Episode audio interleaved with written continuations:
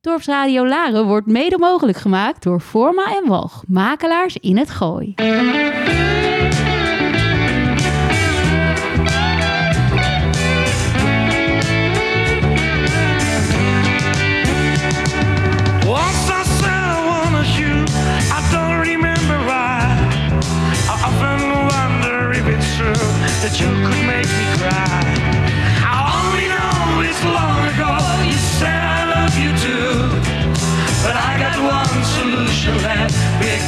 Start anew. How do you do? hmm I thought, why not, na na na na, just me and you, and then we can, na na na na, just like before. And you will say, na na na na, please give me more. And you will think, na na na na, hey, that's what I'm living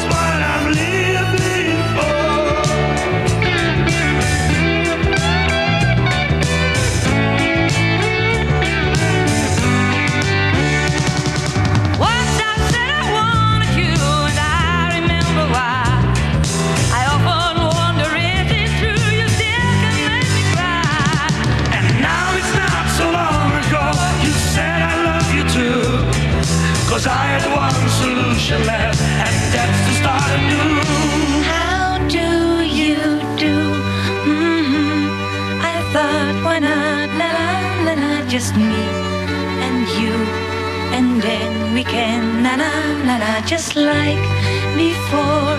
And you will say, na na na na, please give me more. And you will think, na na na na, hey, that's what I'm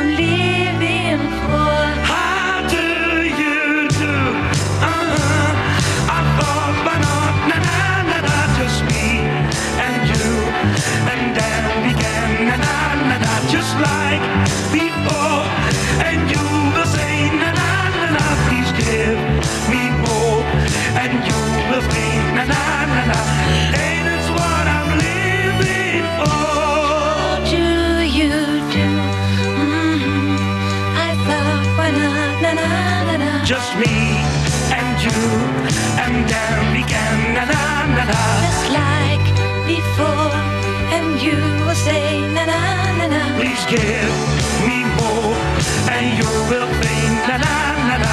Hey, that's what I'm living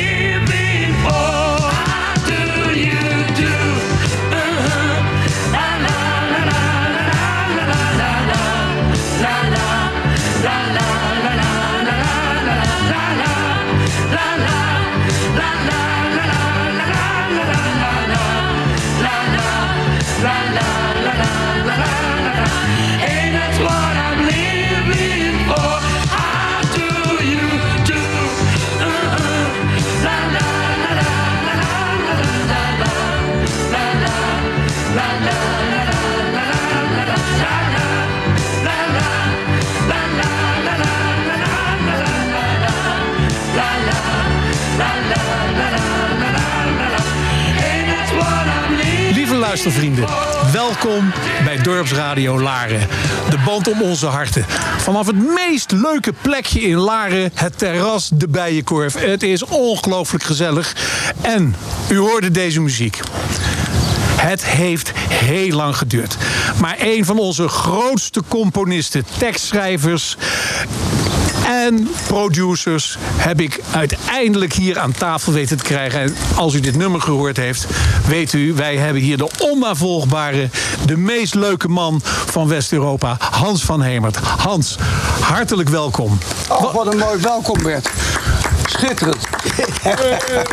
Was dit, even de was dit een van jouw grootste hits en grootste Nou, zeker, zeker. Dit was de grootste hit die ik ooit heb gehad. En het leuke is dat ik... eh, er zijn 6 miljoen platen van verkocht. En het is gezongen door een duo wat ik bij elkaar heb gebracht. Want ik had namelijk met Willem Duin, dus Big Mouth, oftewel Mouth, en Jacques van Spijker, daar had ik een soloplaat mee gemaakt. En ik had die, soloplaat van Willem Duin, die had ik klaar. En ik liet altijd alles aan iedereen horen van, nou, wij horen nou eens wat ik gemaakt heb. En ik liet dus die plaat horen van Willem Duin aan Sjoukje van Spijker. En die zegt, jezus, wat een strot heeft die vent. Geweldig, geweldig. Dat is me bijgebleven. Vervolgens is de plaat van Willem Duin geflopt. Ik vind het nog steeds hartstikke goed. Eh, de, de, plaat van Jacques van Spijker is geflo- geflopt. Toen dacht ik, de tegenstelling tussen deze twee mensen... die grote, zware, brutale, bijna agressief ogende... een soort, soort bandenjandeltalen wil ik niet zeggen... maar zo'n zo'n heel zwaar grote houthakkerstype. En eh, daarnaast de vrouw met het... eh, kleine stemmetje, het lieve stemmetje. Althans, dat heb ik zo uitvergroot. En dat hoor je dus in How Do You. Eh, toen ik er een duo van gemaakt heb. Dames en heren, dit was nog maar de intro. Blijf gekluisterd aan deze zender, want dit is buiten het feit dat hij de meest mooie muziek heeft gemaakt, ook de meest briljante verteller en causeur die u maar kunt denken.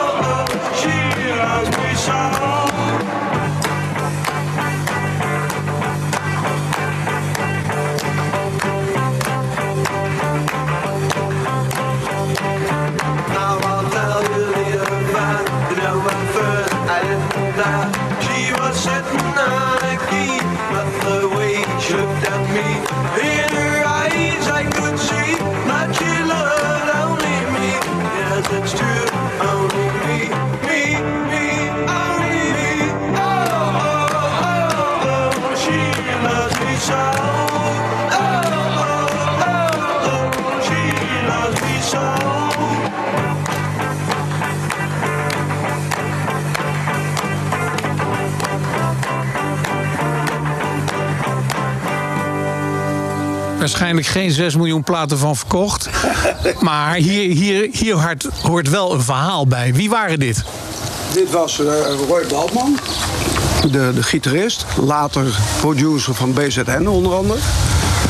En ik geloof dat hij ook dingen met Bonnie Sinclair heeft gedaan. Eh, Bert Ruiter.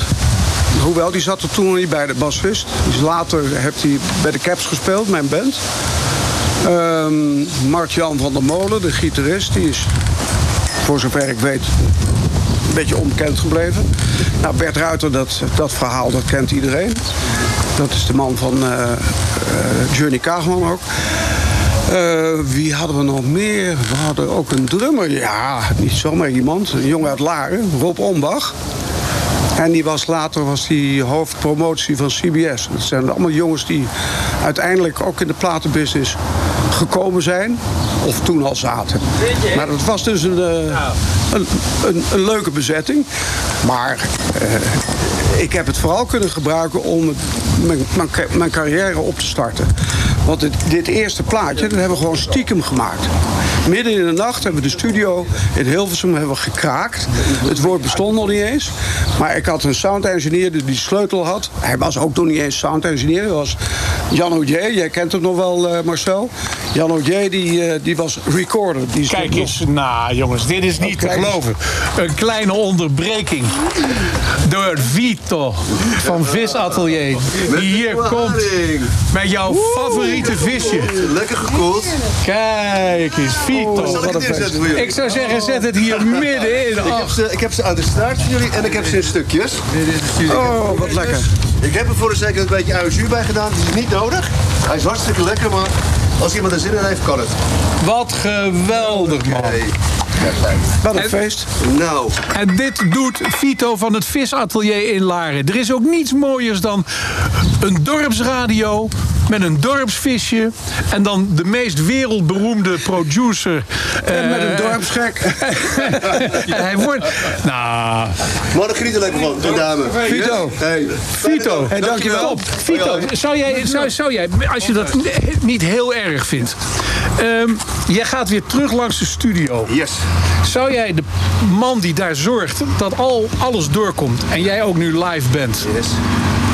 Die haring een haring willen afgeven? Zal ik dat even doen? Eh, dat ga ik eventjes handig oppakken. En Het- hij zit bij de Brink, toch? Daar Hij zit ja in het Brinkhuis. Nou, als je, ik had hem dat namelijk beloofd. Nou, dat ga ik doen. Oh, Op de weg die kant op.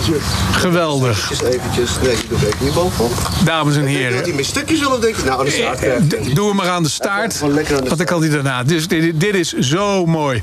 Nee, jongens. Vito, er. Visatelier Laren. Dankjewel. Het is het mooiste terrasje, het lekkerste visje. Vito, geweldig. Geweldig. Vito, Dankjewel. dankjewel. Nou, Vito. En dat allemaal tijdens de wereldhit van de Caps. Het was nog het B-kantje ook. Maar we gaan dan nu even naar een ander... Ja, ook toch wel een... een, een, een, Zeg Bert, maar je laat me toch wel dat verhaal even afmaken. Oh, was het nog niet klaar? Ja, maar ik weet niet meer waar ik gebleven Nee, Ik weet niet meer waar ik gebleven was. Nee, je had het erover. Je, je was, nee, het, nee het dat is waar. Je hebt, je hebt helemaal gelijk. En Tony zei ook, als je radio maakt, moet je het spannend houden. En het verhaal was spannend, want jullie gingen s'nachts de studio in. Illegaal. Oh ja, ja, ja. ja, ja. Het, is, inderdaad het, goede moment. We gingen de studio in. En ik had één persoon, een legendarische vrouwelijke producer... waar ik een streepje bij voor had, Riene Geveke. Want ze was een beetje verliefd op mijn vader. Dus dat kwam mooi uit. En die heb ik in kennis gesteld van het feit dat ik, dat ik van plan was om de studio te gaan kraken, om daar s'nachts een opname te maken en om in, op, op die manier in één keer producer te zijn.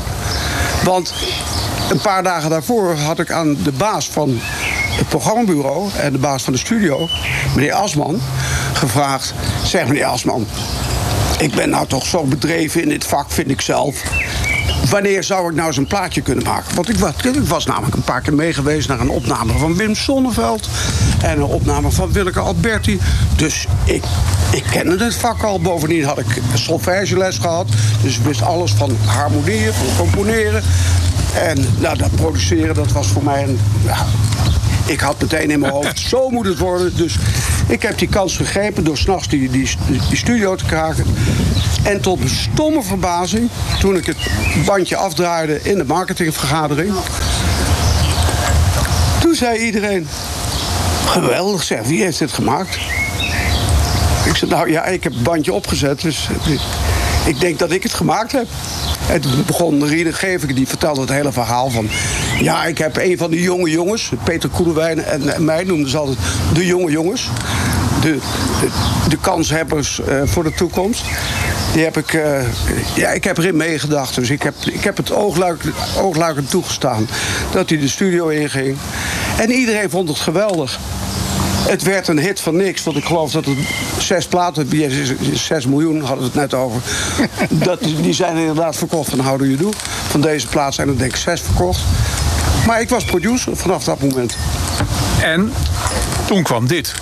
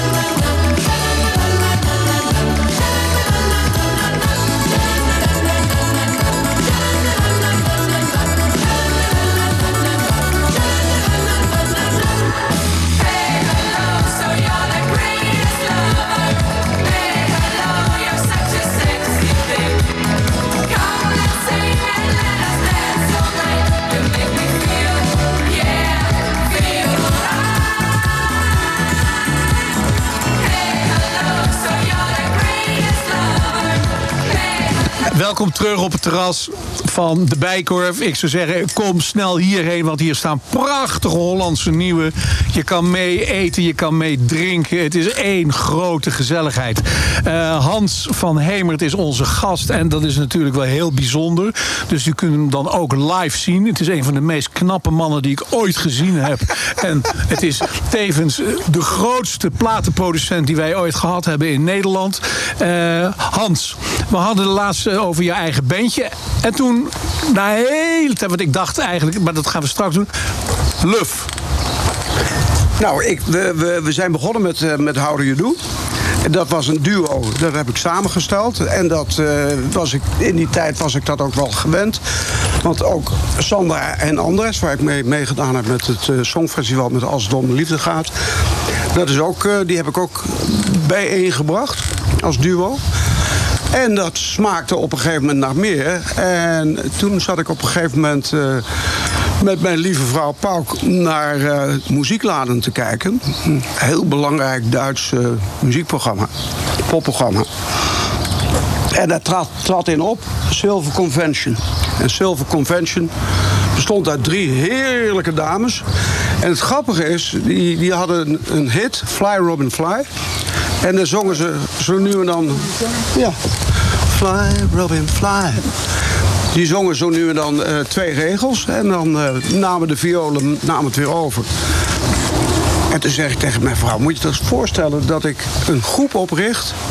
Ik zag het helemaal voor me met een blonde, een donkere en een rode. En die ga ik dit soort muziek laten maken. Of daar ga ik dit soort muziek voor schrijven, maar vrolijker. Toegankelijker. Dus zegt ze, ja, hoe krijg je die mensen nou bij elkaar? Nou ja, goed, om een lang verhaal kort te maken... dat duurt dus inderdaad heel lang en dat is heel lastig. Want dan, krijg je mensen op politie in de studio... en dan denk je, oh, die is het, die is het, visueel dan, hè.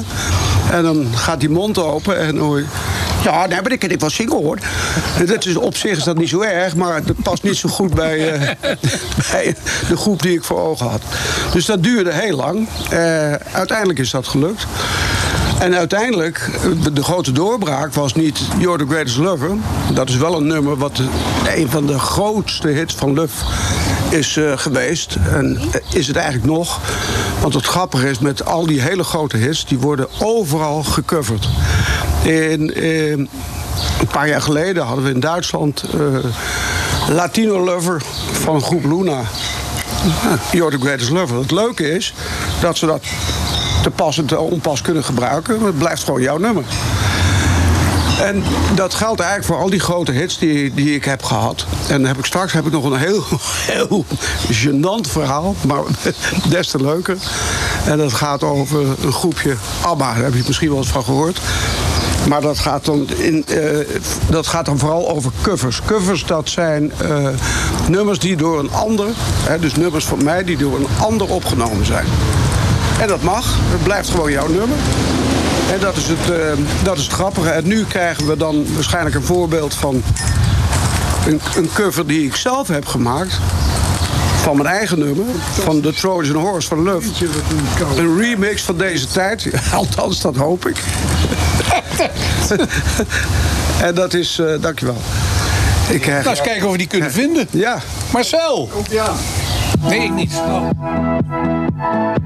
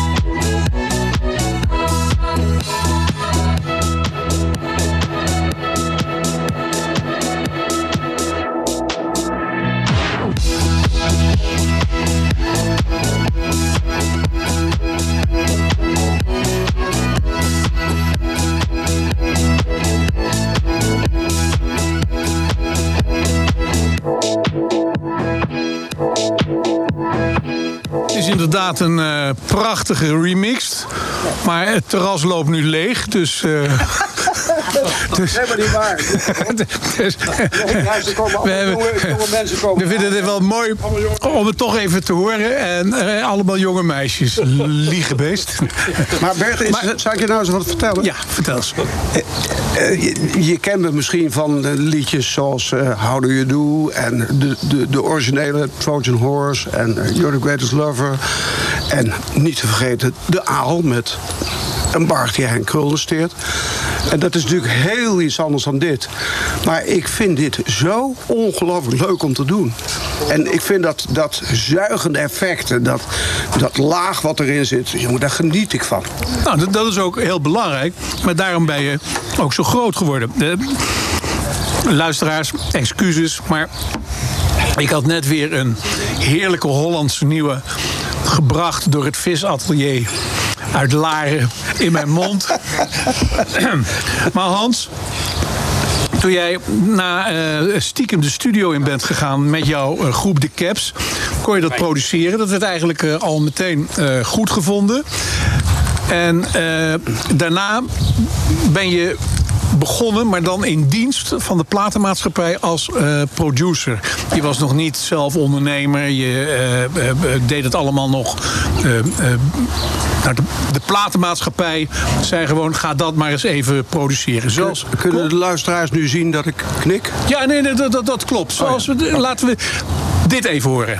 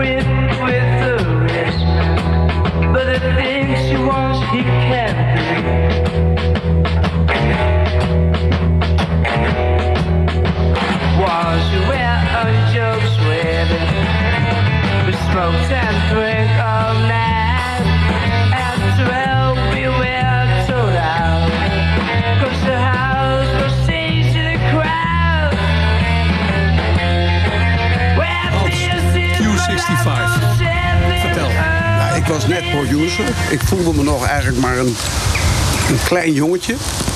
En hoe het in die tijd ging op het programmabureau, op maandag was er repertoirevergadering. En er werden alle bandjes, bladmuziekjes en alles wat er aangeboden werd aan artiesten en liedjes, dat werd dan besproken en gedraaid. En als er dan iemand opstond van, eh, nou doe, doe mij die groep maar. Nou, in het geval van dat de Q65 langskwam, toen zei ik van, hé, hey, doe bij die groep maar. Hoe heten ze? Ja, de Q65. Waar wonen ze? Waar zitten ze? Ze zitten in Den Haag. Nou, dan ga ik daar naartoe.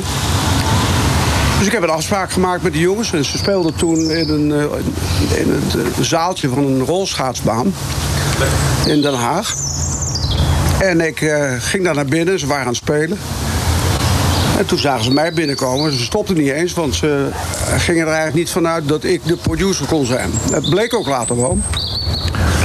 toen ze dan uiteindelijk uitgespeeld waren met dat nummer. Toen ben ik naar die zanger gestapt, Willem Bieler. Ik zeg hallo, ik ben eh, Hans van Hemert. Wie? ik zeg Hans van Hemert, jullie eh, producer. Ik ga, met jullie ga ik een plaatje maken. Nee, nee, nee, die pro- producer die komt straks. Die heet, eh ja, hoe heet je ook weer, eh, Frank? Hans van Hemert. Ik zeg, ja, dat ben ik. Nee, wanneer, komt die producer dan? Hans van dat ben ik. Maar ik, toen, ik, toen ik zo rond de 20, 21 was, toen zag ik eruit als 15. En die jongens die waren misschien twee jaar ouder. Maar die zagen er gewoon uit als 20, 21, 23, whatever. Maar die konden dus niet geloven dat, ik hun producer zou worden. Nou, ik heb me ook wel moeten bewijzen ook hoor. Bij die repetitie, de eerste repetitie in dat zaaltje bij die rolschaatsbaan. Man, man, toen ik daar vertrok, had ik helemaal, leek wel wat in mijn kop had. Maar wat hadden ze nou gedaan? Ze dachten van nou, die, die, die, die snottaap, die zullen wel eens even, eh, even een lesje leren. Dus die speelden nog harder dan ze normaal gewend waren. Maar normaal wordt het geluid gedempt door, het- publiek. Dus toen heb ik mijn oren al verpest. Maar we hebben wel een dijk van een hit gemaakt met de Live Live. Prachtig.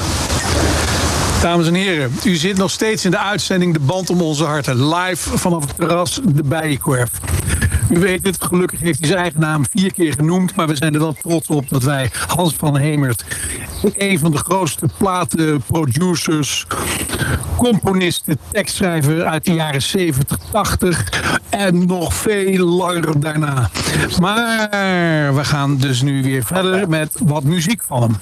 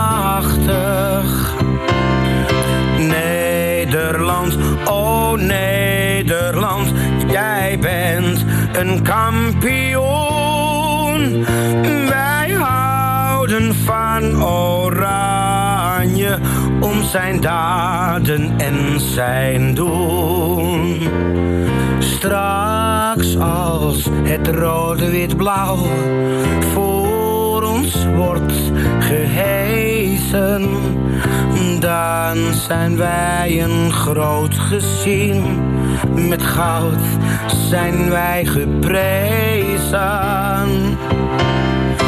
Nederland, oh Nederland, jij bent een kampioen. Wij houden van oranje om zijn daden en zijn doen.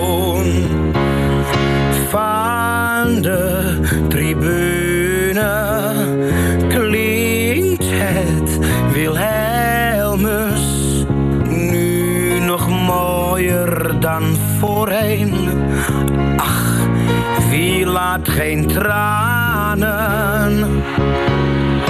Nederland, oh Nederland, jij bent een kampioen. Wij houden van Oranje, om zijn daden en zijn doen. Nederland, oh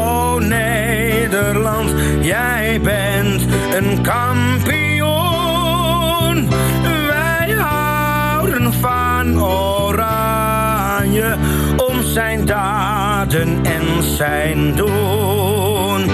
Wij houden van Oranje, het is de ware kampioen. U hoorde alweer de mooiste stem van Nederland, want dat heeft hij namelijk ook. Want op al zijn platen, en je hoort de koortjes, daar zit de grote meester, die, die doet dat allemaal zelf. Net zoals de Beatles dat ook deden. En eh, als u niet weet waar u nu naar luistert, U heeft het luistert nu nog over mijn eh, collega. ik heb het over jouw prachtige stem. en jouw collega, de Beatles, die dat ook deden. Maar, eh, dames en heren, u luistert nog steeds naar de band om onze harten. En wij zijn zo trots op dat wij een van de grootste platenproducers, componisten, tekstschrijvers hier aan de tafel mogen hebben. Want dat is niet zomaar wat de heer Hans van Hemert himself. Hans. Hou nou maar op, hoor. Nee, oh, nee, nee, ik zal toch even. Nee, normaal gesproken zit hier ook altijd Erik Huzing bij. En eh, die is er nu helaas niet bij, want die is plotseling opgenomen in het ziekenhuis. Met eh, wat problemen. Maar ik kreeg net een appje van hem dat hij eh, zo weer wordt ontslagen. Dus dat is een heel goed teken. En ik hoop dat hij nog op tijd aanwezig is om van deze heerlijke haringen die wij hebben aange- nou, aangeboden, weet ik nog niet. Maar die wij gekregen hebben via het visatelier in Laren. Maar ik heb nu alweer zo lang gesproken dat we de lijn verliezen. En de lijn is, wij houden van oranje. En u heeft twee versies gehoord. Eén, eh, die al jarenlang de, de, de tune is wanneer het Nederlands elftal voetbalt. Maar daarna heeft die ook nog een beetje uitgebalanceerde, heeft u ook daarna gehoord. Maar Hans, vertel eens het verhaal over dit nummer, hoe dat tot stand is gekomen. Eh, op enig moment kwam eh, Joop Onk, de, de ex-man van Willeke Albert, die kwam bij me. Hij was en is een goede vriend. Eh, ik had toen mijn studio in Kortenhoef. Hij kwam bij mij en zegt... Hans, je moet, je moet weer eens een voetbalnummer schrijven. Ik zei, joh, daar heb ik helemaal geen zin in. Hij zei, ja joh, je hebt Argentina geschreven en dat kan jij. En, het is nu weer, en ik denk dat ik wel een, een ingang weet bij Philips. Voor, want die, die het Nederlands elftal. Enfin, ik had er eigenlijk niet zoveel zin in. Maar hij was zo overtuigend dat eh, ik heb het toch gedaan. Wij zijn eh, op enig moment zijn we naar Eindhoven gereden... naar de gerenommeerde tienkamper Eve Kamerbeek. Kamerbeek. Die was eh, verantwoordelijk voor de, het sponsorgeld van, van Philips naar het Nederlands elftal. En wij hebben tien minuten met hem gesproken. En hij was er, eh, binnen tien minuten was hij er volledig van overtuigd... dat ik een nummer moest gaan schrijven voor het Nederlands elftal. Enfin, ik heb de demo gemaakt. En ik moet eerlijk zeggen dat de demo die klonk al een beetje als een... eh, Als een eh, ja, die klonk best wel als een hit. Dat weet jij nog wel, Bert, Bert, want ik heb hem toen meegenomen. Toen we met ons golfteam naar Zuid-Spanje gingen. En toen ik er nog niet uit was wie het moest gaan zingen. Nou, uiteindelijk hebben we besloten dat eh Willeke Alberti het moest gaan zingen. Eh, ik heb Willeke Alberti het nummer laten horen op een eh, demo. Zij woonde toen in België, in Hechtel. Ze was getrouwd met Søren Lerby. En ze vond het een helemaal te gek idee. Ik zeg, jij wordt dan de, de, van het Nederlands elftal. Helemaal te gek, schat. Nou, dan ga ik het opnemen. Maar eh, let wel, het, is zo kort dag. Dus je hebt kans dat ik je midden in de nacht opbel... om te zeggen van, je moet even komen inzingen. Nou, dat was geen probleem. Enfin, ik heb dus alles opgenomen in haar toonsoort. Dat is natuurlijk heel belangrijk, want de toonsoort voor een vrouw is per definitie, bijna per definitie anders dan voor een man. Dus in haar toonsoort opgenomen. Met koor en alles erop en aan, orkest, strijkers, noem, noem het maar op. En toen belde ik erop om te vragen of ze wilde komen. En toen zei ze, ja, sorry, maar ja, ik vind het toch niet zo'n eh, zo'n leuk idee. Van, niet zo'n leuk nummer, zoiets zei ze. Nou, ik heb er niet te, lang bij stilgestaan. Ik denk, we moeten verder, want het was echt zo verschrikkelijk kort dag. En we hebben dat besproken met Tony Berg en, eh, eh, en Jo- Joop Oonk. En toen kwam de naam eh André Hazen kwam langs. Toen dacht ik, ja, dat is niet beter, maar dat is natuurlijk veel, veel geschikter voor het voetbalpubliek. Want dat is echt dat is een naam die aanspreekt bij het voetbalpubliek. publiek. Maar het probleem was dat ik had, ik had die opname gemaakt met geld van Philips. Dus het moest een Philips gelieerde maatschappij zijn. En dat was Fonogram. En André Hazes, hoe, hoe goed het idee ook was, die zat bij IMI. Ik zei, nou jongens, dat krijg ik niet voor elkaar. In het organisatorisch krijg ik dat niet voor elkaar. Toen is Joop is naar de Plashoeven in Vinkenveen... waar volgens de overlevering André Hazes onder het biljart lag... met een flesje in zijn mond. Maar die heeft toch, desondanks, heeft hij André ervan over, kunnen overtuigen... Dat, eh, dat hij dat nummer moest gaan opnemen. En de eerste keer van mijn leven dat ik de man tegenkwam... dat was in de studio van eh, Arnold Muren in eh, Volendam. Daar zou het dan gaan inzingen. Dat was allemaal kort dag, dus op het allerlaatste moment kon ik die studio nog krijgen. Orkestband meegenomen. En voor het eerst ontmoette ik André Hazes. Nou, had wel een, behoorlijk slokje al op. En ik merkte al snel dat eh, alle aanwijzingen die ik gewend was te geven... en waar mensen op reageerden van oké, ja, dan doen we dat. Daar reageerde hij niet of nauwelijks op. Maar toen dacht ik, ja, dit is ook wel heel authentiek zoals hij het zingt. Eh, Ik laat het gewoon zo. Alleen, er was één stuk. Dat is het refrein. Er zit een noot in. En daar zong hij een halve noot te hoog. En normaal is dat niet zo erg. Maar omdat het koor er al op stond, ging dat wringen. Dat eh, krijg je twee halve noten tegen elkaar. Dus ik ben de studio ingestapt. Ik zei, gaat goed hoor, eh, eh, André. Wat dan? hij werd eigenlijk meteen kwaad. Alleen al dat ik zei van het gaat goed. Want hij dacht, nou er komt nu vast een, eh, iets van kritiek of zo. Dus ik ben met hem achter de piano gaan zitten. En ik heb zijn hand gepakt. Misschien heel kinderachtig, maar ik zei, je, je zingt die zwarte noot. Ja, dat doe ik ook. Ik zei, nee, dat, is niet goed. Het moet die witte eronder zijn. Doe jij dat dan? Dus ik zing. Nederland, oh Nederland. Ik zeg, het gaat om de, de. Ja, die zing ik ook.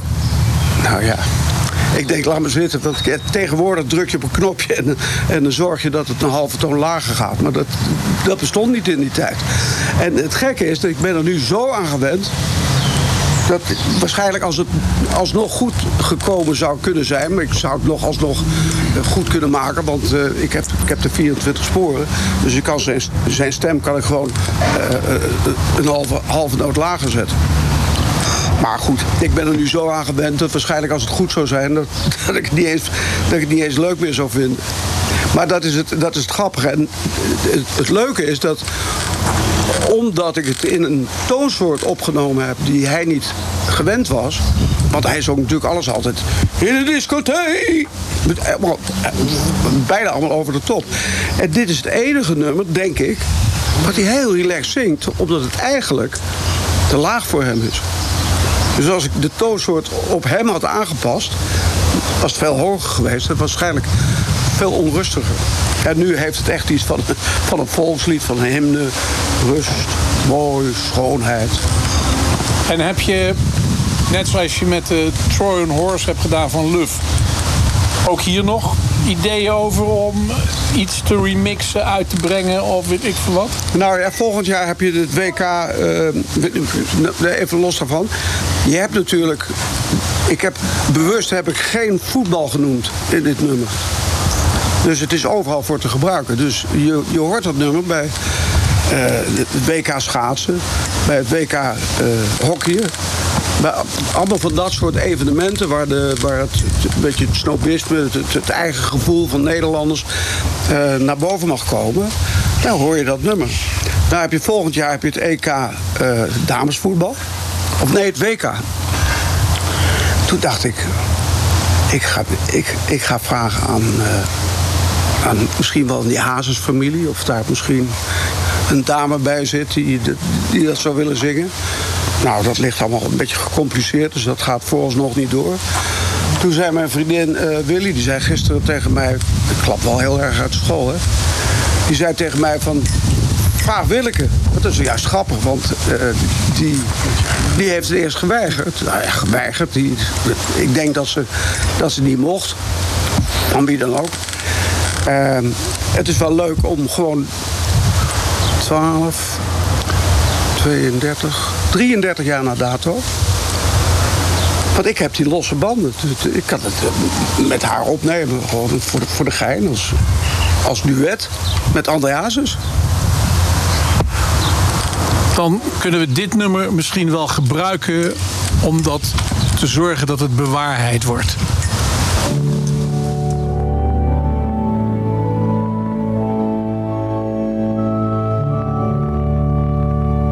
Dit is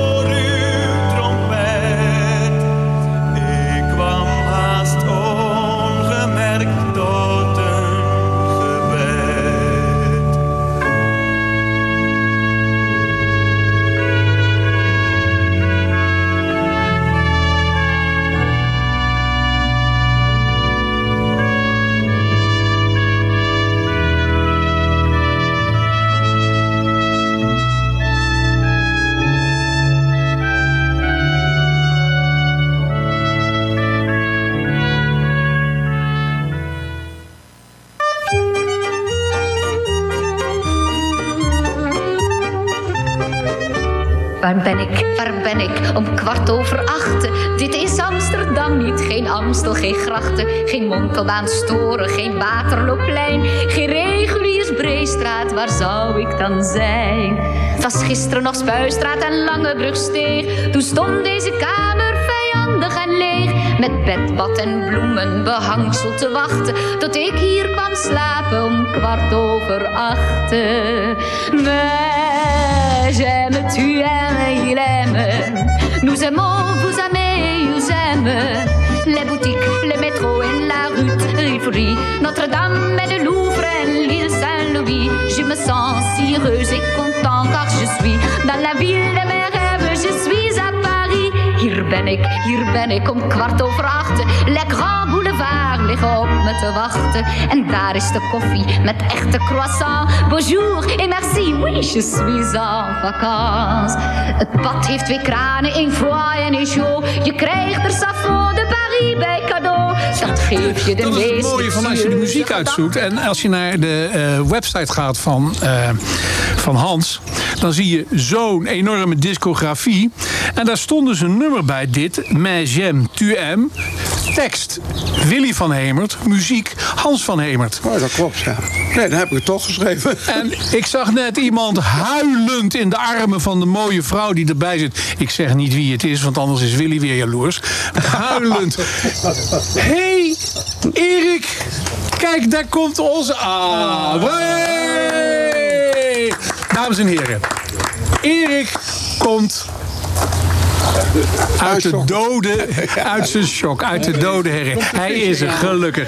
Gelukkig, gelukkig. Met een sigaret in zijn mondhoek. Maar goed, Kijk, dat is mooi. Maar in ieder geval, ehm, dus ik had ehm, b- mijn gebed en eh mijn j'aime, tu aimes, omdat daar de naam van Van Hemert achter stond. Maar hij zat wat te schudden. En Hans, eh, dit vond ik namelijk wel mooi met Willeke Alberti, omdat je dat samen met je vader had gedaan. Ja, dat was ik straal vergeten. Maar komt het nu weer boven? Nou, heel vaag. Maar ik heb het daarna nooit meer gehoord, denk ik. Dankjewel. Nou, dan gaan we nu naar... Nee, nee, maar ik wil even terugkomen op mijn gebed. Want dat, dat, dat, dat is een productie. Dat heb ik niet, ges- niet geschreven. Het is van eh, Joop Stokkermans en eh, Gerrit den Braber. Ehm, ik heb dat echt opgenomen omdat ik dacht van dit, dit geeft dit, dit is, daar is behoefte aan. Dit soort muziek, dit soort eh, rustgevende muziek. Maar ik heb dat niet gedaan vanuit een overtuiging omdat ik het zelf zo leuk vond. Dus ik heb dat gedaan vanuit een overweging. eh, misschien wel net te veel, dat is commercieel. En uiteindelijk heb ik de, de zanger. eh, ja, hij heeft er graag aan meegewerkt. Hij werd er ook wereldberoemd door in Nederland. Ruud Eggenhuizen, zijn- zijn naam is op deze plaat is DC Lewis. Maar dit had gewoon het zwiebertje effect. Dus dit was gewoon een ruige rocker die dit devote nummer zong. Ik kom alleen maar voor de muziek. Dit is uw orgelheer, dit is uw kerk. Ik kom alleen maar voor de muziek. Dus dat, dat imago wat hij graag wilde hebben... eh, dat, dat, dat, krijgt hij nooit meer terug. volledig derde knoppen. Maar dan hebben we wel nu een nummer waar je zometeen na het nieuws een geweldig verhaal bij hebt. En wat je niet tegen je zin in hebt gedaan.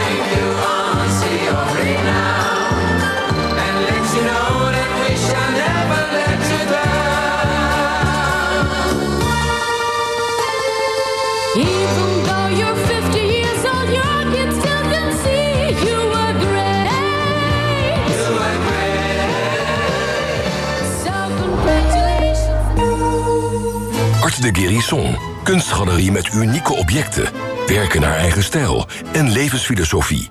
Kom naar de Nieuwe Weg 41b in Laren en ontmoet performing artist Ekaterina. Art de Guérison staat voor helende kunst en balans.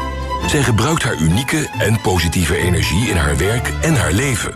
Emotionele uitingen in abstracte kunst. Art de Guérison op de Nieuwe Weg 41b in Laren. Leef je droom. Wacht niet tot morgen. Van harte welkom.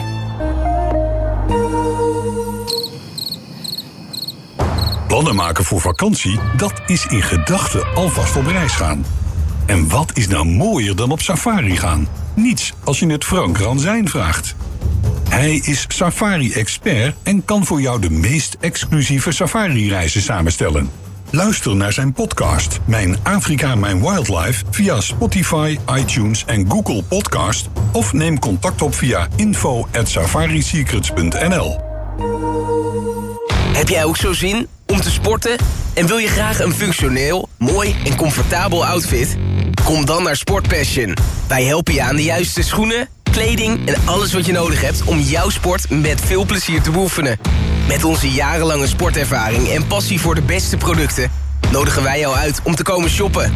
Je vindt Sport Passion aan de Nieuwe Weg 35A in Laren. Liever online? Dat kan ook. Kijk dan op sportpassion.nl. Dorpsradio Laren, nieuws en weer. Dit is Ewald van Lient met het radionieuws. Sinds vorige maand is de verkoop van kleding voor bruiloften weer flink aangetrokken. Ook gespecialiseerde trouwkledingzaken en winkels die een omzet halen uit de trouwbranche zien hun omzet stijgen. Er is een toegenomen interesse in bruiloften die vorig jaar massaal werden geannuleerd door de coronapandemie. Trouwlocaties zijn voor de komende tijd volgeboekt omdat veel uitgestelde bruiloften alsnog worden ingehaald.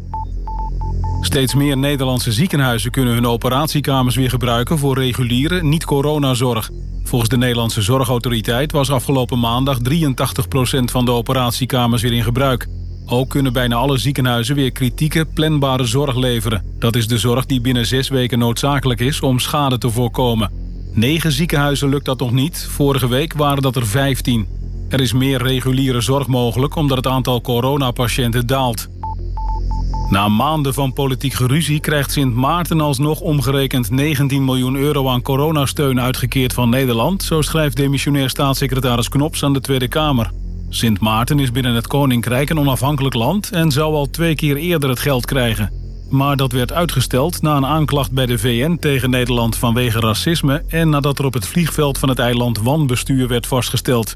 Maar beide zaken zijn inmiddels opgelost. En opiniemaker en CDA-prominent Siewert van Lienden zegt zijn partijlidmaatschap op. Dat doet hij volgens het CDA in goed onderling overleg met het landelijk bestuur. Volgens Van Lienden bevindt de partij zich in een moeilijke periode... en moet alle aandacht en energie aan de toekomst van de christendemocratie worden besteed. Van Lienden raakte zelf in opspraak vanwege de mondkapjesdeal... waarmee hij en twee compagnons 20 miljoen euro verdienden... terwijl hij altijd zei het gratis te doen. Het weer op de eerste landelijke tropische dag is het zonnig bij zo'n 27 graden in het noordwesten tot plaatselijk 35 in het zuidoosten bij een zwakke tot matige wind uit westelijke richtingen. Vanavond laat komen er vanuit het zuiden een paar flinke regen- en onweersbuien. Tot zover het radionieuws.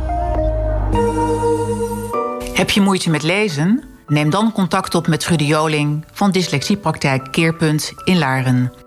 Met de al 40 jaar bestaande Davis-methode uit Amerika lees je in slechts 5 dagen tijd een stuk beter en met meer plezier. Of ontdek of er sprake is van dyslexie door de app Dyslexie Test en Tips te downloaden op www.dyslexietestentips.nl. All You Need is Health. Het initiatief ter bevordering van preventie en een gezonde leefstijl. Vind jij een goede gezondheid in deze tijd ook zo belangrijk? Of wil je je gezonde bedrijf of actie zichtbaar en vindbaar maken? Doe mee. Laten we samen in beweging komen. Kijk op onze website www.allyouneedishealth.nl. Wilt u een verbouwing financieren of heeft u een woning aangekocht? Of wilt u minder hypotheekrente betalen? Door de stijgende woningwaarde komt u wellicht in aanmerking voor verlaging van uw hypotheeklasten. Frank Hessing is de woningtaxateur van Laren, maar ook voor het gehele Gooi. En WWI gevalideerd taxatierapport door alle banken geaccepteerd. Voor meer informatie bel je met 06 55 11 7825 of kijk voor de scherpe tarieven op hessingtaxaties.nl. Dorpsradio Laren sponsoren? Kijk op onze website dorpsradio.nl of bel 035 781 0781.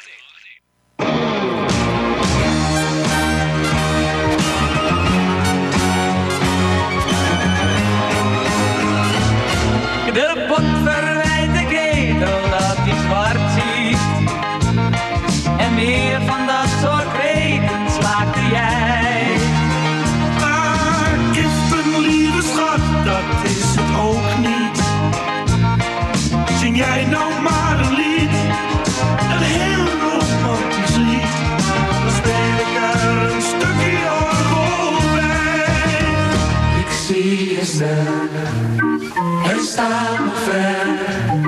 Maar strakjes komt hij dichterbij.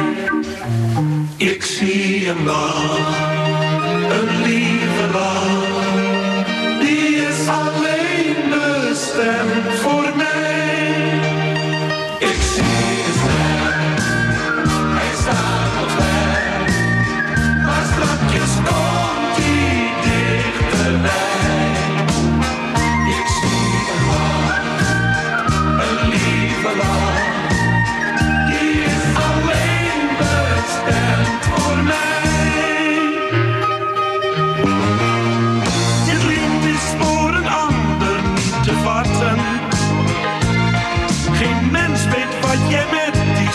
bedoelt. Jij moet die mensen niet zo onderschatten. Het is gewoon heel lief bedoeld, dat heb je best gevoeld. Doe zing het dan nog één keertje voor mij. Ik zie een ster, hij staat nog ver. Maar strakjes komt hij dichterbij. Ik zie hem lach, een lieve lach. Die is alleen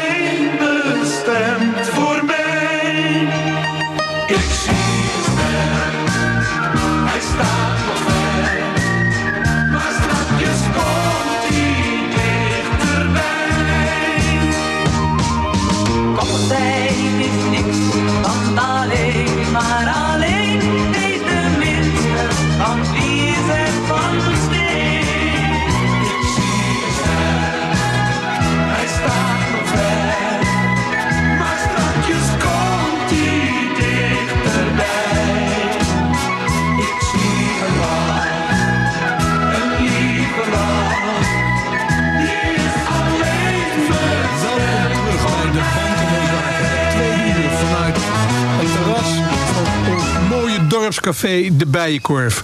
Met een gast die wel zo beroemd is. Die zoveel nummers heeft geschreven. En als wij alles zouden draaien wat hij heeft geschreven... dan waren we hier in 2053 nog met 12 uur, uur muziek per dag... waren we er nog niet uit. Hans van Hemert, geweldig dat je er bent. En het is helemaal mooi, omdat jij ook nog een van de meest mooie verhalen vertellen bent. We zijn het vorige uur afgesloten met Auntie. Auntie. En dit was Ik zie een ster, wat iedereen natuurlijk mee heeft gezongen. Maar hier hangt natuurlijk ook weer een heel mooi verhaal overheen. Van beide. Lieve Bert, wat wil je horen? Het verhaal over Anti? Alles. Dat, beide, van beide. Bob Royce die, eh, die, die, die kwam naar me toe. Die zei, binnenkort bestaat de BBC, 50 jaar. Eh, misschien wel leuk als je daar een, een nummer voor schrijft. Want wij gaan de BBC iets aanbieden. Ik zei, oké, eh, waar moet dat nummer over gaan? Nou, eh, het nummer moet eigenlijk heten Auntie. Want Auntie is de bijnaam, tantetje, van de BBC. Ik zeg, oké, daar moet je een nummer voor hebben. En wie gaan dat zingen? Nou, ik dacht aan eh, ja, mensen als Paul McCartney en Tina Turner en zo. En, en Mick Jagger misschien. Ik zei, ja, eh, het wanneer moet het klaar zijn? Nou, over drie weken. Ik zei, ja, dat wordt een beetje moeilijk om dat te organiseren. Want de Beatles zijn waarschijnlijk eh, op tournee in Verwegistan. En dat zal, zal wel gelden voor Rolling Stones. Ik zei, maar laten we het dan... En bovendien, ze zitten bij allemaal, allemaal verschillende maatschappijen. Dus zoek nou mensen uit die bij één maatschappij zitten. Nou ja, kom jij maar met de suggesties. Nou, dat hebben we gedaan. We zijn, uiteindelijk zijn we geëindigd met... eh, dus hebben we, overeen, hebben we overeenstemming bereikt over Hildegard Kneef. eh, een grote Duitse ster, actrice, zangeres. Eh, Demis Rouzos, Vicky Leandros, Sandra en Andres, Alice Babs, Enrico Matthias. Dus allemaal niet de minste. Maar die mensen die krijg je dus nooit op één moment bij elkaar. Maar om kort, kort eh, bedrijfje te, te beschrijven. Ik moest op een gegeven moment moest de intro die moest gezongen worden door Hildegard Kneef. Dus ik ben naar Berlijn getogen met, eh, ik geloof, 16 sporenband. Ik ben naar Berlijn getogen en ik moest de grote Hildegard Kneef voorzingen wat zij, wat zij moest gaan zingen. In de eerste plaats zong zij een octaaf lager dan ik in mijn hoofd had. Je moet je voorstellen dat je van tevoren dus een orkestband maakt... die geschikt is voor zes totaal verschillende soorten zangers en zangeressen. Nou, ik kom in eh, Berlijn en bibberend van angst stond ik eh, voor te doen aan Hildegard Kneef wat ze moest gaan zingen. En ik sprak Duits met haar. En in de regiekamer zat haar, haar, haar, vriend, ene James Cameron. In ieder geval heet Cameron. Van David Cameron, of in ieder geval Cameron. En dan ging hij via de talkback, ging hij Hildegard Kneef uitleggen in het Engels wat ik gezegd had. Nou, je kan van mij alles zeggen, maar ik spreek echt heel goed Duits. Ik denk, nou oké, dan is het misschien niet zo goed als ik gedacht had. Dus ik ging, ik ging verder in het Engels. Toen ging hij dat in Duits vertalen. En ik werd zo zenuwachtig van die man. En dat zag Hildegard kennelijk aan mij. Zo'n grote ster. Ik, stond daar echt, ik voelde me echt zo'n klein jongetje. Weet je wat ze zei op een gegeven moment? Toen hij weer interveneerde via de talkback. James, doe me a favor. Fuck off. ik vond het zo geweldig. Maar het is een wonder dat, dat, eh, dat het nummer dat het zo goed gelukt is. Het werd ook een, eh, een grote hit. Helaas niet in Engeland, maar wel in Nederland. En daar hebben dus, ja, ik vond het, dat, dat was nou eigenlijk een, soort onmogelijke opdracht... die je dan toch tot een goed einde brengt. En dat is zo verdomd leuk. Ik kan me zelfs herinneren dat ehm, de, de, de opname die ge- gepresenteerde televisieopname... die Bob Royens ging maken... toen stond Demis Rousseff, die stond nog niet op de band. Maar in die tijd had je met sync-signalen en, en, en bijdrukken en, en invoegen... ja, dat was toen in die tijd eigenlijk onmogelijk. Maar we konden geen kant op, want Demis Rousseff stond er niet op. En Pieter Justinov, die maar één avond eh, de gelegenheid had om dat programma te presenteren... nou, die kondigde dus dat hele zootje aan. Toen ben ik naar de studio gegaan. En toen heb ik Demis Roussos, die net uit Zuid-Amerika kwam... Die heb ik voorgedaan wat hij moest gaan zingen. Die heeft dus geplaybacked op iets wat hij niet kende. Die heeft geplaybacked op iets wat ik later heb opgenomen. Ja, dat was voor in die tijd was dat nou, een onmogelijke stunt. Maar het is gelukt. En nu terugkomend op eh, Ik zie een ster. Dat eh, heet oorspronkelijk, want ik, ben, ik heb het in het Engels gemaakt. I see a star. Ik werd onlangs eh, werd ik benaderd door Eddie Owens, een eh, hele lieve collega, producer. En die, eh, die zei, eh, Hans, heb jij de Graham Norton show gezien? dat, zijn de, dat zijn de mannen die werken hier rechts in het huis waar we aan gevraagd hebben. Kunnen jullie een beetje zachter werken? Dus die doen heel rustig eh, hun materiaal in de auto. Respect. Laat je niet, laat je niet afleiden. En Willy, welkom, welkom. Willy, welkom. nou, dus... ehm, heb jij de Graham Norton show gezien? Nee, die heb ik niet gezien. Nou, dan moet je even kijken. Want hij zegt iets over een nummer van jou. Daar word je helemaal blij van. Dus ik heb dat teruggezien. En ik heb het willen opnemen, want het was zo ongelooflijk wat hij zei. Hem werd namelijk ze noemen hem in Engeland Mr. BBC en Mr. Eurovision Song Contest. En hem werd gevraagd: What do you consider the best song ever in Eurovision history? En toen zei hij: oh, I see a star. Nou, ik heb het teruggezien. Ik dacht dat ik gek werd. Ik denk, dat kan niet waar zijn. Dus daar heb ik het op willen nemen. Maar dat, dat, valt niet mee. Want de BBC, dat weten jullie eh, connoisseurs wel. De BBC, dat, kun je niet zomaar opnemen en dan op je eigen harddisk zetten. Dat is allemaal, qua rechten is dat eh, heel ingewikkeld. Uiteindelijk heb ik toegestuurd gekregen. En ik heb dat fragment, heb ik, met, met trots heb ik dat bewaard. En dat staat op mijn desktop om het verhaal nog even iets langer te maken.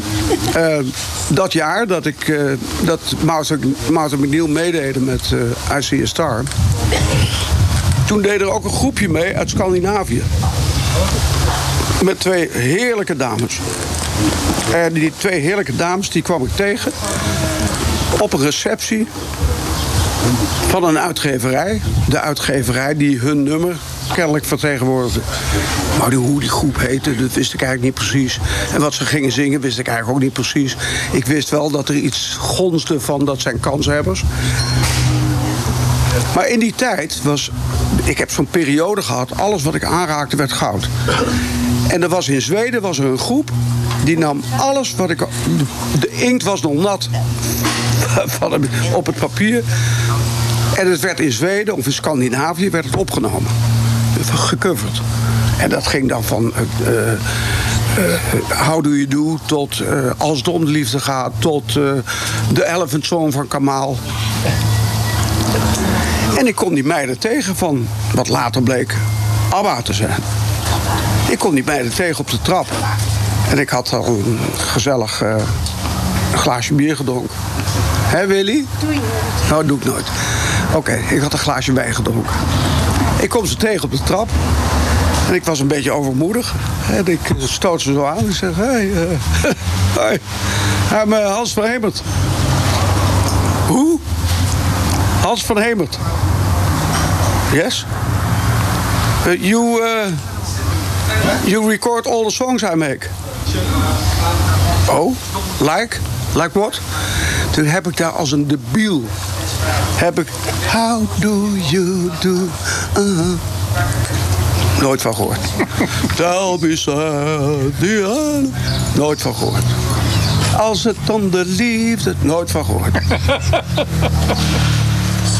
Toen bleek dat een hele andere groep te zijn. maar het, het was wel zo, het was de, was, die groep was de, de Glenmarks. En nou, het vervelende is dat ze godverdorie nog gewonnen hebben ook. Maar ik heb aan, ik zie een ster, dat is toch wel een hele grote internationale hit te danken. En die komt ook iedere keer komt hij weer terug via covers. En echt zo leuk. En dat is in zijn algemeenheid zo leuk. Dat als je een grote hit hebt gemaakt. Ik word nu bijvoorbeeld zo verwend met eh, Ik hou van Oranje. Of wij houden van Oranje. Hè, dat wordt gebruikt in de reclame van, eh, van Albert Heijn.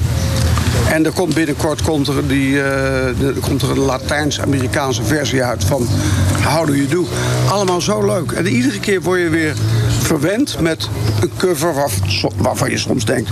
nou, die is nog beter dan het origineel. Kijk nou, hé. De heer Stutterheim komt ook op het terras. Het wordt één grote gezelligheid. En daarom gaan we snel weer een plaatje draaien. En eh, waarschijnlijk zul je wel weer zeggen... ja, ik heb dat niet geschreven, maar misschien ook wel. Maar laten we het toch maar even draaien. Dansende paarden, de draaimolen draait. Of de tijd stil heeft gestaan. Hijgende paarden, de draaimolen gaat. Langzamer lopen, de baas van het spul schreeuwt zijn keel schor. Hij wordt ouder.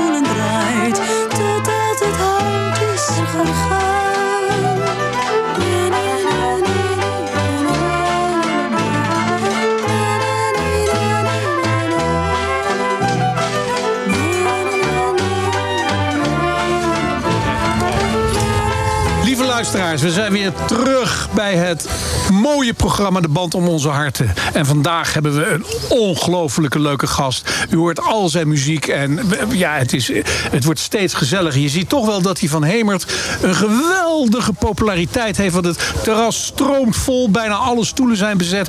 Hebben we bijna nooit meegemaakt. En ook dit nummer, Hans. Jij hebt met de grote der aarde gewerkt. De grootste artiesten ook in Nederland. En daar hoort Lisbeth List ook bij. Vertel eens hoe dit tot stand kwam. We hebben namelijk kinderen een kwartje gedraaid. ja, maar zo lang geleden weet ik niet meer. Nee hoor, dat is flauwekul. Maar dit is, dit is een... ehm, dit is een nummer, dat heb ik samen met Piet Sauer geschreven. Eh, ik geloof dat hij het couplet heeft geschreven en ik het refrein. En de tekst is van Rob, eh Rob Crispijn. Het is eigenlijk een nummer wat een beetje buiten haar eh, oorspronkelijke eh, doelstellingen valt. Maar het is een enorme hit geweest. En ik vind het zelf een, een, Lisbeth List vreemd liedje, maar ik vind het hartstikke leuk. Heel goed. Dan gaan we nu naar een lied wat wel weer een volwaardig, waardig lied is. En tevens een prachtig verhaal heeft. Tell me, said the elephant. Tell me, brothers, if you can, why all the yet we go in fear of man. Tell me, said the elephant. Tell me why this has to be. We have to run from man the hunter, never safe and never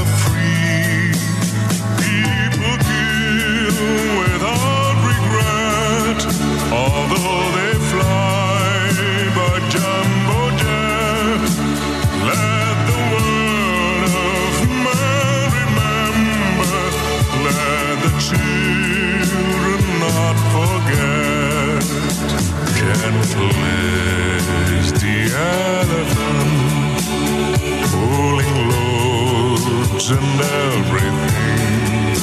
We love to hear the children laughing when we're in the circus ring. Happy was the elephant. Happy was his jungle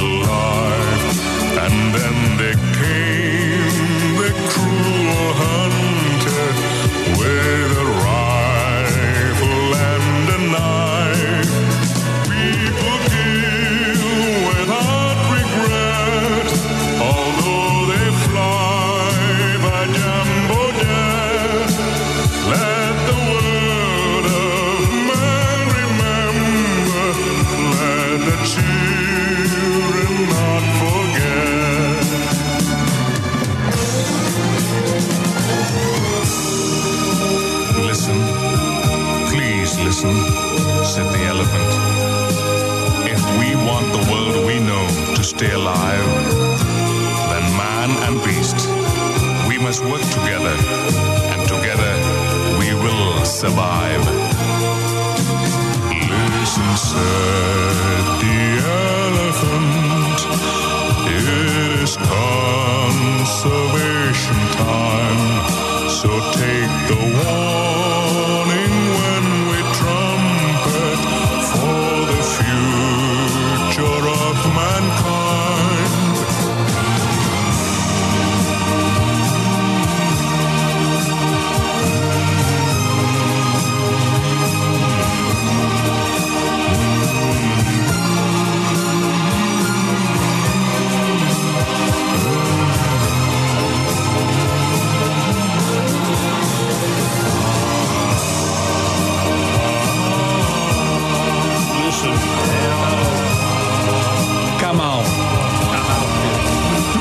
luisteraars, terug op het terras van de Bijenkorf. Het is nog nooit zo vol en zo gezellig geweest. En hoe komt dat? Omdat wij Hans van Hemert als gast hebben. Eén van de grootste platenproducers, tekstschrijvers, componisten die wij in Nederland gehad hebben. Je denkt, dit nummer, de Elephant Song, de Elephant Song is onlangs geschreven. Maar wij kwamen erachter, 1975. Hans, vertel eens. Kon je toen al praten? Ja, met moeite. Ger Luchtenburg, de baas van de AVRO, die kwam bij mij de oprijlaan oplopen met zijn hond. En die zegt, Hans, ik heb, een, eh, ik heb een vraagje aan jou. We hebben over drie maanden hebben we een grote uitzending. En dat, is, eh, dat wordt helemaal door het World Wildlife Fund wordt dat, eh, gedragen. En daar komen hele grote sterren in die show. Eh, het hele kabinet en de hele koninklijke familie zit op de eerste rij in het concertgebouw. En daar moet een groot nummer voor geschreven worden. En de grote ster van die avond is Frank Sinatra. Zou jij voor hem een nummer willen schrijven voor dit speciale doel? Ik zei, nou Ger, dan, moet ik toch wel even twee seconden over nadenken. Dus ik zei, ja, graag. enfin, hij liep de oprijlaan af. En ik ben meteen begonnen. Met of zonder hond? Die zat in de doofpot. Dat in 67 een opritlaan had. Ja, ja, wie had er toen een oprijlaan? 75 heren. Maar ga verder. Drie uur later belde ik Ger op. Ik zeg, Ger, ik heb het nummer klaar. Hij zegt, hoe kan dat nou? Want ik was in- toen in, in die tijd was ik in staat om met veel sporen een demo te maken die echt al nou, goed, eh, eh, goed te beluisteren viel. Waar je, je echt een goed idee over kon vormen. Dus, ik, eh, dus hij komt naar me toe en hij luisterde dat nummer. En ik kreeg tranen in zijn ogen. Zo mooi vond hij het. Ik zei, nou oké, hartstikke fijn. Allemaal rond. Zorg jij wel dat Frank twee weken van tevoren hier is, dan kan ik het met hem instuderen. Dat was geen probleem. Ik denk, nou, ik moet nog zien wat, ik moet nog zien wat daaruit komt. Enfin, twee weken van tevoren belt Ger mij op. Hij zegt, Hans, we hebben een probleem. Frank komt niet. Ik zei, jeetje, jeetje, daar schrik ik van. Maar ik schrok er helemaal niet van, want ik dacht, nou, die, ik, ik had er al een gevoel van. Maar ik dacht, nou, er komt altijd iets moois uit. Toen zegt hij, ehm, kan jij misschien, eh, eh, hebben jullie misschien als polygram of als fonogram een ster die dit, dit, deze show kan dragen? Ik zei, nou, geef me even een paar dagen. Zei, nee, nee, nee, ik moet morgen weten. Ik had een vriendje, dat was de vice-president van Polygram, Piet Schellevis. Die heb ik gebeld en ik heb hem het hele verhaal uitgelegd. Ik zeg, hebben wij misschien een artiest die dit enorme gala kan dragen? Hij zei, nou, geef me even, eh, geef me even een paar uur. Ik zei, nee, nee, ik moet er echt over een uur weten.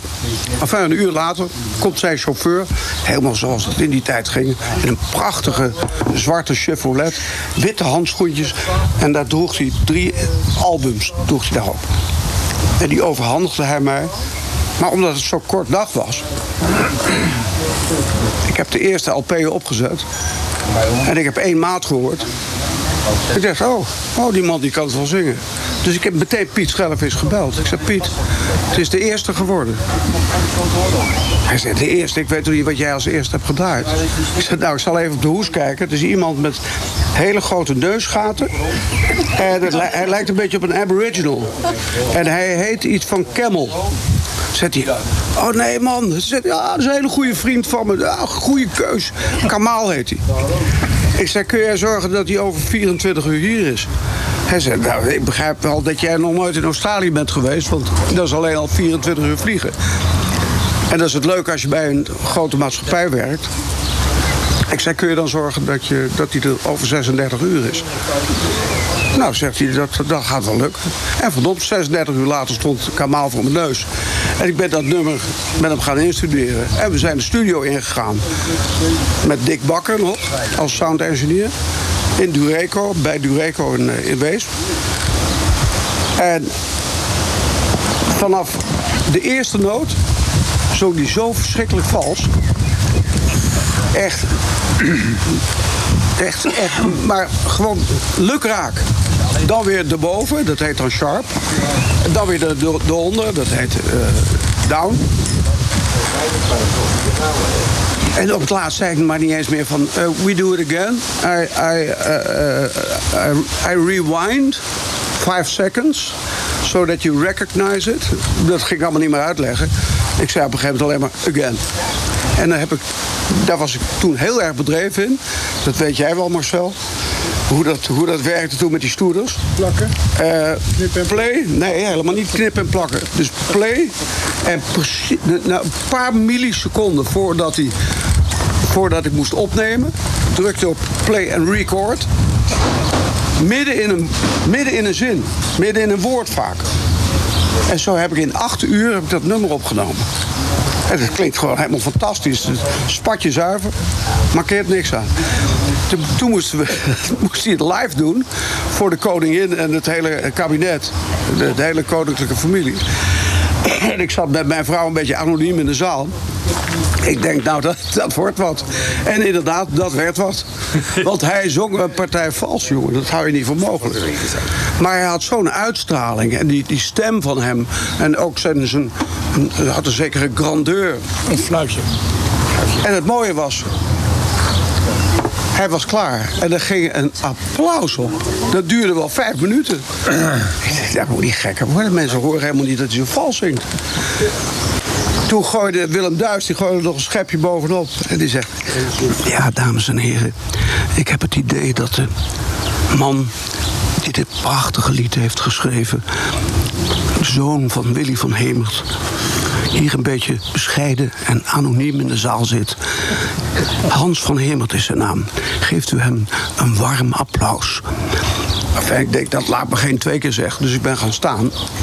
En toen zag ik vanuit mijn ooghoek dat zo'n, zo'n, zo'n supershooter, super trooper, zo'n zo groot licht, dat zocht mij.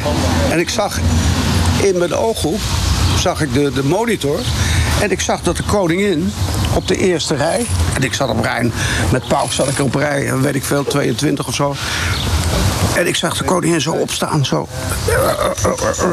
Nou, dan ging ze, ze draaide zich om.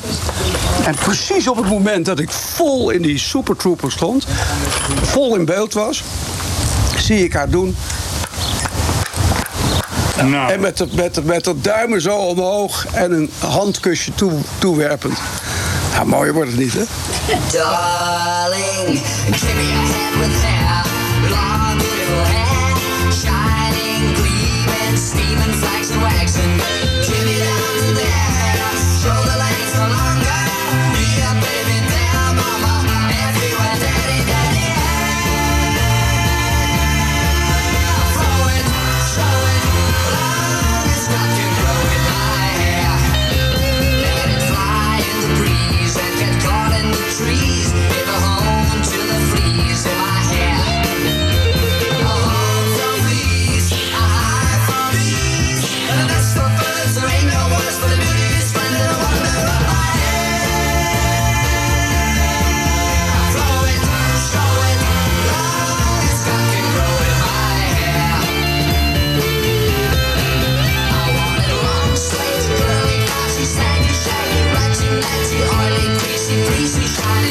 see.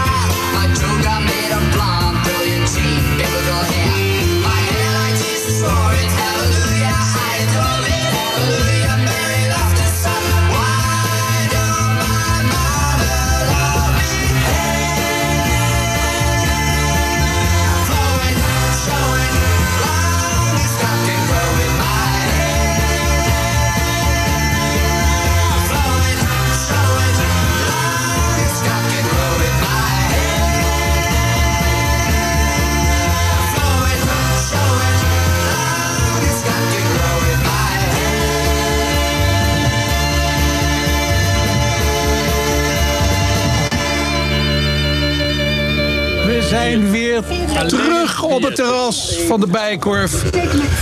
Her van Zen, heeft u gehoord. Het was geen nummer van Hans van Hemert, onze gast vandaag. Een van de grootste componisten, maar dat heb ik al zo vaak gezegd. Ik val in herhalingen.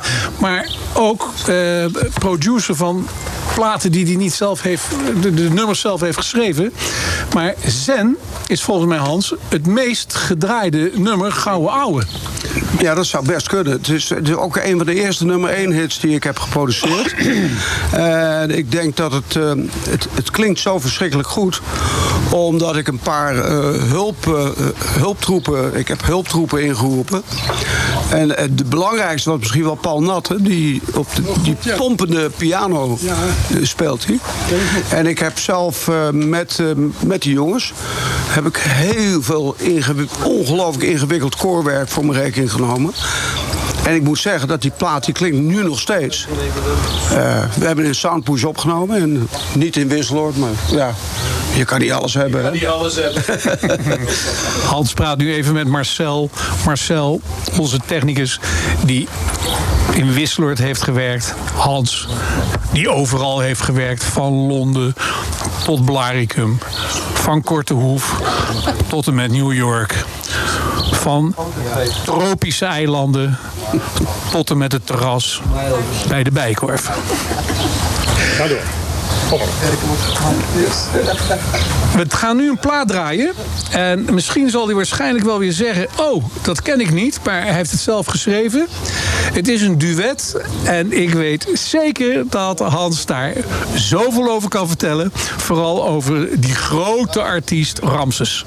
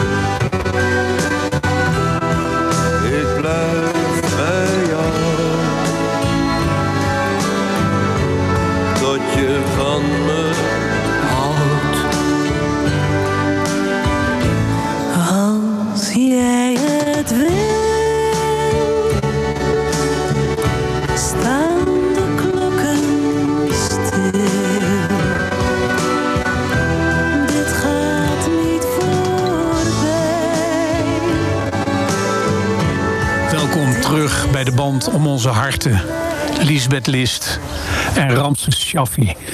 Ik moet eh, het even een beetje volpraten, want onze gast Hans van Hemert zit zo ongelooflijk te huilen. Want hij wist niet dat hij zulke mooie nummers kon schrijven. Hans, hoe was dat om met Ramses te werken? Ik had eh, zo'n ongelooflijk respect voor Ramses Shaffi.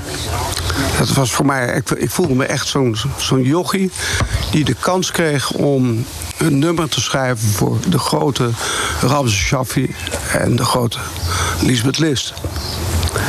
En ik moet je eerlijk zeggen, ik ben zo blij verrast met dit nummer. Want eh, als je het zo gedraaid had, zou ik misschien gedacht hebben van... Goh, waar ken ik dat van? Maar ik vind het steengoed. En ik heb het inderdaad zelf geschreven. Maar ik wist het absoluut niet meer. Ik kreeg, ik kreeg gewoon kippenval van. Steengoed. Maar wat, wat, wat erg moeilijk was in die tijd... dat Ramses was niet in zijn allerbeste doen. En hij, eh, had wel een drankje nodig om, eh, om tot enige prestatie te komen. En tegelijkertijd was de interactie die was, die was moeilijk, omdat ik zo tegen hem opkeek. en hij de drank nodig had om enige prestatie te leveren. Dus ik moest heel erg manoeuvreren tussen de momenten dat, het, dat hij nog aanspreekbaar was, dat hij nog wat kon. En zo heb ik op een gegeven moment, heb ik, eh, ja, lach niet. Hij had een, inmiddels had hij een fles wodka op. Maar hij had altijd zo'n pukkel, zo'n militair tasje had hij bij zich. En er zaten twee flessen wodka in. En op een gegeven moment wist ik dat als hij aan die tweede begon... nou, dan is het gewoon klaar. Dan, dan viel niet meer mee te werken. Dus ik heb eh, de bravoure gehad om één fles eruit te halen uit die, uit die pukkel. En die heb ik verstopt op een plek waarvan ik dacht... nou, die vinden ze er echt, die vindt hij nooit meer. Dat was in de spoelbak van de wc van de, op de Honingstraat, de studio. Ik heb hem er nooit over gehoord. Maar die fles die lag er niet meer. maar het was, het was heel moeilijk. want Hij was, als hij te weinig drank op had, was hij zo onzeker. En als hij te veel drank op had, dan, ja, dan kon hij het gewoon niet meer. Maar door mijn respect naar hem. ik geloof dat dat een samenwerking was. Dit is dan toevallig een, een nummer wat heel goed gelukt is. Maar die samenwerking, ja, als die niet had plaatsgevonden. Dan hadden we dit mooie nummer niet gehad. Maar dan, eh, dan was er ook niks aan verloren gegaan, denk ik. Dat weet je nooit. Maar in ieder geval het volgende nummer, dat is helemaal nooit verloren gegaan. Behalve de eerste plaats.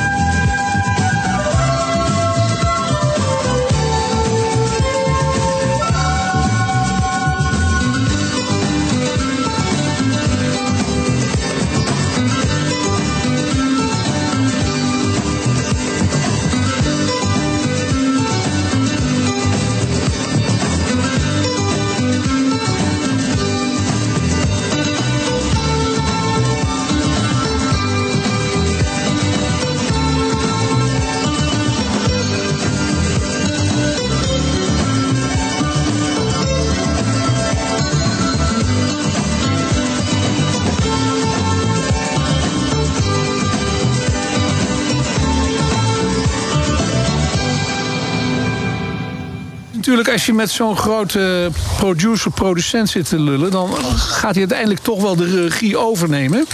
en dan gaat hij ook zeggen hoe ik moet eindigen. Maar we zitten ook met de tijd.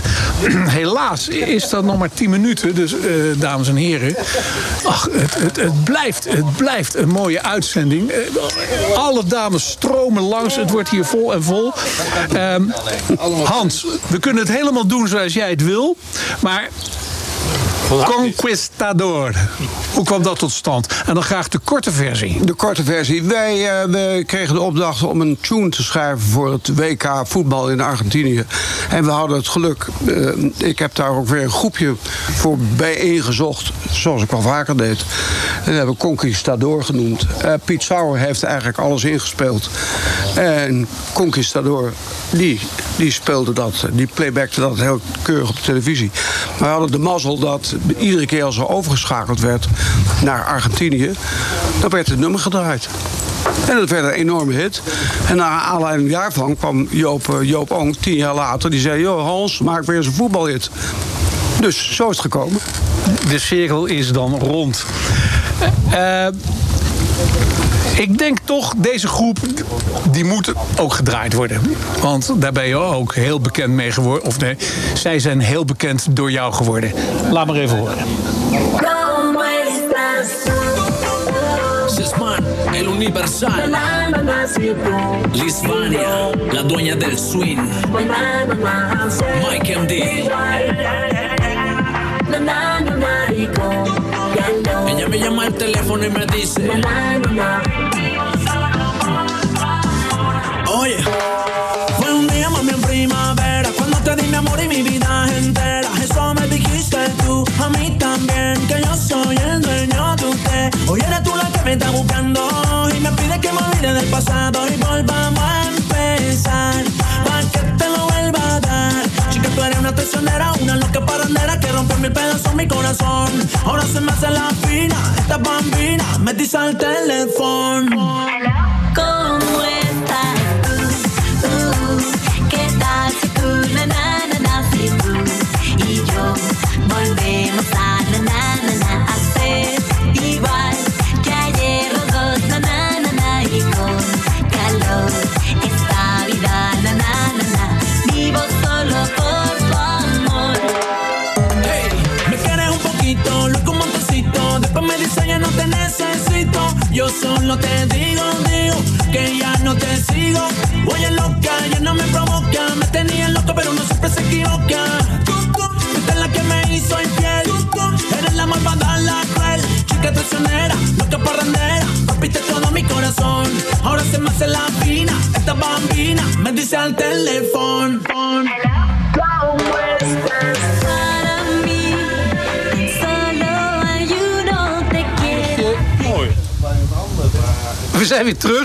ja, dames en heren, dat is ook het leuke.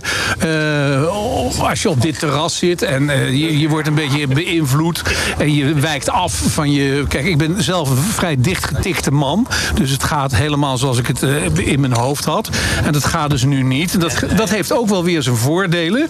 Maar eh, dit nummer, Hans, heb je daar iets mee te maken wat we net hoorden? Nou, dit is een, dit is een cover van How Do You Do. How Do You Do heb ik 50 jaar geleden geschreven. Oh, dit was How Do You Do? Ja, Como, esta, como Estas Tu. Oh, dat moet je ook wel horen. Ja, maar ik vind het zo leuk. En dit is het leuke van mijn vak. Er zijn van How Do You Do misschien wel duizend covers gemaakt. En dit is de meest recente, die komt binnenkort uit. En het zou zomaar een hit kunnen worden. Ik vind het ongelooflijk leuk.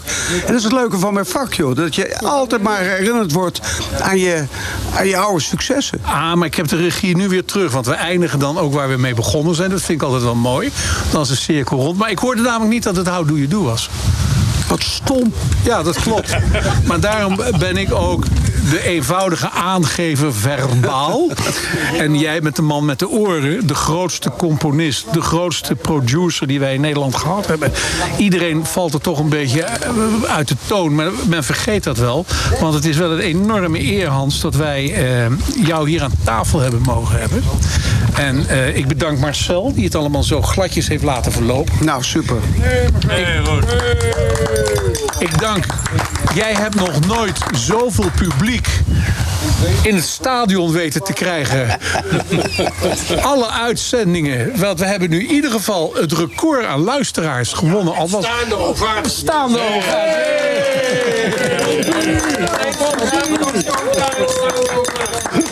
En het is natuurlijk... Ze stromen binnen, man. Ze stromen binnen. Dat is... wereldomzet. Dat is maar in ieder geval, Hans, hartelijk dank dat jij dit gedaan hebt. Ik denk, eh, je hebt nog zoveel andere muziek gemaakt... en je hebt vast en zeker nog zoveel mooie anekdotes. Ik hoop dat eh, wanneer dit voor jou naar genoegen was... dat je nog een keer bereid bent om in die hele drukke tijd die je hebt... en alle dingen die je moet doen... en dan kijk ik vooral naar Willy... dat je toch een beetje tijd nog weet te vinden... nog eens een keer in mijn programma terug te mogen komen. Want... En dan wou ik toch ook nog even vragen. Het laatste voor deze uitzending dan. Waar ben je dan nu mee bezig? Ik ben nu bezig met, even nadenken, met remixes van Luf. Eh, terugbrengen naar deze tijd. Sneller, eh, heftiger, eh, meer dansbaar. Dat vind ik ontzettend leuk. Doe ik niet allemaal zelf. Maar met behulp van DJ's links en rechts. En daardoor gaan die liedjes, die krijgen ook weer een, een, een nieuw leven. En ik maak ze nu en dan een nummertje waarvan ik denk van... hé, hey, wat een leuk nummertje. Dat ga ik sturen naar het Songfestival. En dat ga je nu straks horen. Nu? Ja. Dan gaan we Dames en heren, hartelijk dank voor uw aandacht. Over 14 dagen, of eh, over 14, over eh, volgende week zijn we er weer. Ja, ik zit er een beetje, want ik ben één keer een week er niet. Maar dat zal voor u een grote leegte geven in het leven. Maar dat wordt op tijd aangekondigd. Maar donderdag zijn we er weer. Iedereen, hartelijk dank. Dorpsradio Laren, de band om onze harten. Vanaf live het terras, de Bijenkorf, midden in Laren. Kom rustig nog hierheen, want het is één grote gezelligheid. En dit is dan het laatste werk van onze gast Hans van Hemert.